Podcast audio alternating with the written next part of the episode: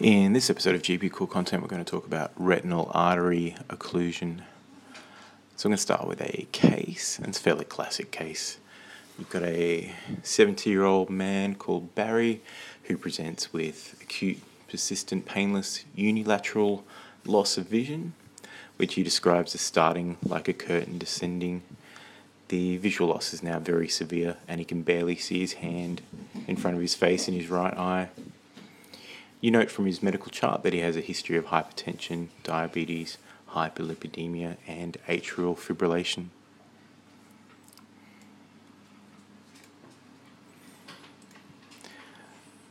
So your main differential, um, you know, because we're talking about retinal artery occlusion, would be that. However, noting there are a lot of differentials for um, acute visual loss and um, we'll list a few. There's quite exhaustive lists. Uh, actually has some good lists uh, broken out by causes and duration, so definitely recommend having a look there um, for that. So there's good lists basically. They're in uh, chapter 77 of Murtagh's sixth edition. Um, the overall description of all the diseases is a bit all over the shop, but the lists of um, causes are pretty good uh, in all the boxes there. So some of the differentials of retinal artery occlusion or you know acute onset painless unilateral visual loss would include things like TIA or stroke or amaurosis fugax, uh, giant cell arteritis or a migraine, uh, retinal vein occlusion, um, either central or branch retinal vein occlusion, uh, vitreous hemorrhage, retinal detachment, uh, and then things like ischemic optic neuropathy or optic neuritis, uh, trauma, so not missing a foreign body, remembering acute glaucoma, anterior and posterior uveitis, malignant hypertension and papilloedema, and benign intracranial hypertension. Um, there's a lot more causes, and you can go in depth and break it out by um, type and duration. Uh, and Murtagh's has actually got some pretty good lists on that. So the history features of retinal artery occlusion. Just remembering as well that in terms of retinal artery occlusion, you've got a central retinal artery, uh, retinal artery occlusion and branch retinal artery occlusions.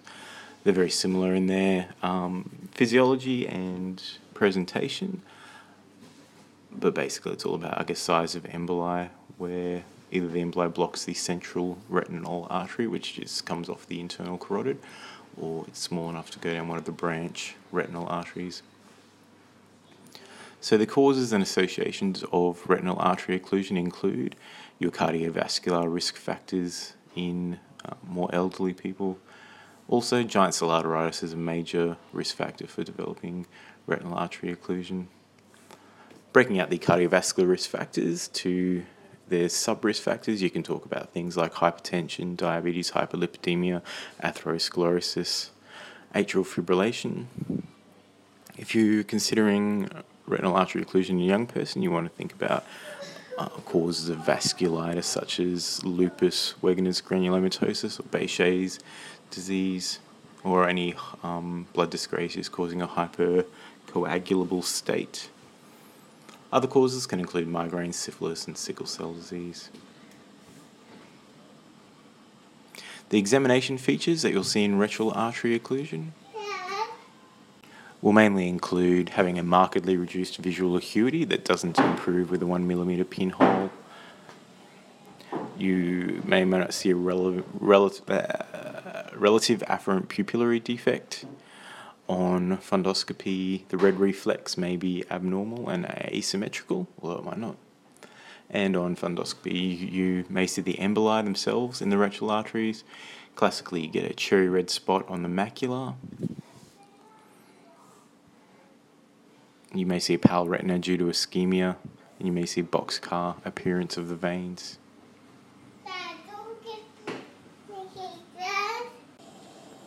So, what are the source of the emboli in retinal artery occlusion?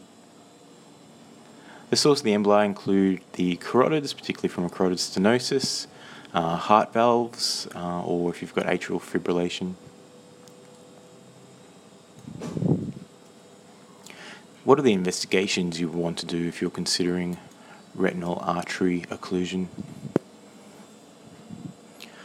So things you want to do are to look for uh, likely causes and include or exclude those. So you want to look at all your cardiovascular risk factors, screening for those, your basic bloods, looking at blood pressure, doing a, a giant cell arteritis screen with ESR and CRP, uh, looking for any change in coagulation states and thinking about things like platelets, coags, and thrombophilia screens, and looking for other likely sources of the emboli with a carotid Doppler ultrasound, echo, or an ECG. So, what is the immediate management of retinal artery occlusion?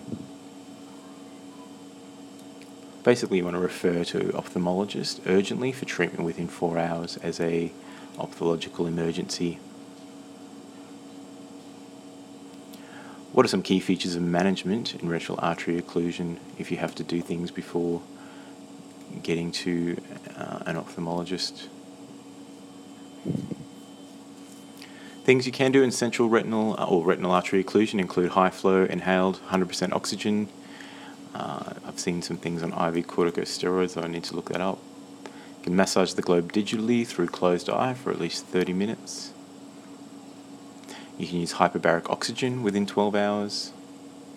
You can use IV acetazolamide 500 megs to reduce intraocular pressure.